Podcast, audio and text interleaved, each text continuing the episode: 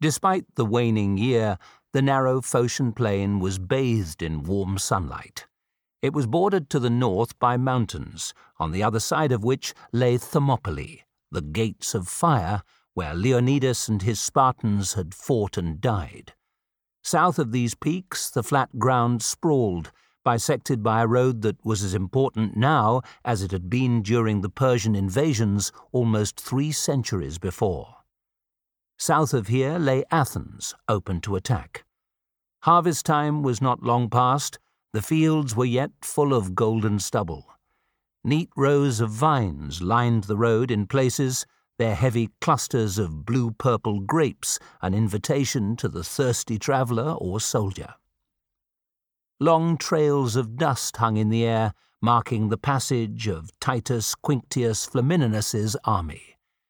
Six days had gone by since its defeat at the Macedonian fortress of Atrax, eighty miles to the northwest.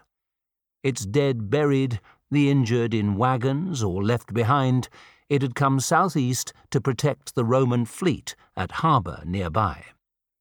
Other than the keen eyed vultures following the legions from above, few creatures were abroad. The approach of such a host meant many things, none good. Local farmers had fled with their families and animals, most taking refuge inside Elatia, the town outside which the first of Flamininus's troops were deploying.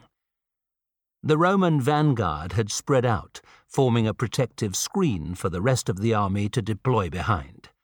Among the Principes stood a friendly faced man by the name of Felix. Black haired, sallow skinned, he stood a head taller than most. He stared at the walls of Elatia with sullen resentment. So did his brother and his comrades. Elatia, with its defenders atop its walls, was a sharp reminder that the war wasn't over.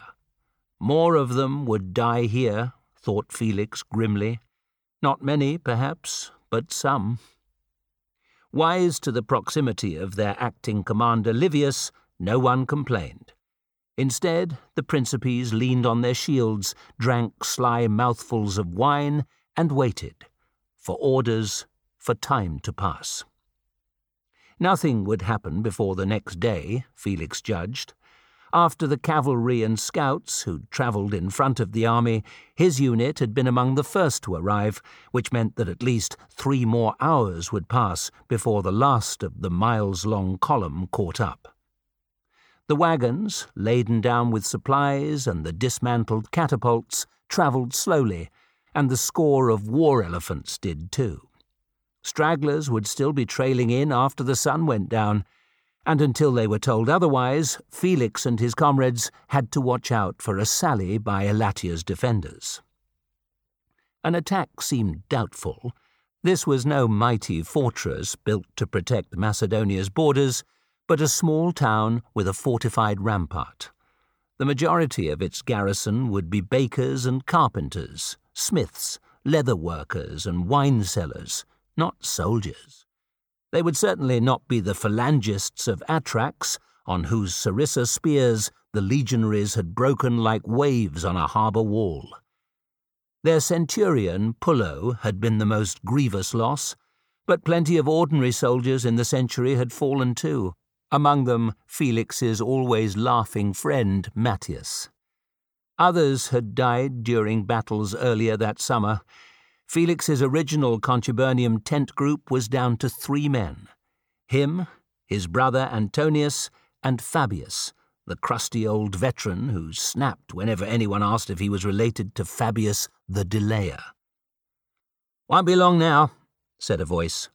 Felix started. Livius was an optio, but he had the unnerving centurion's knack of appearing when one least expected it. He had been in command since Pullo's death. Felix threw him a curious look. Until what, sir? Livius grinned, revealing the gap between his front teeth. Until you can start digging. The second half of the Legion is almost here.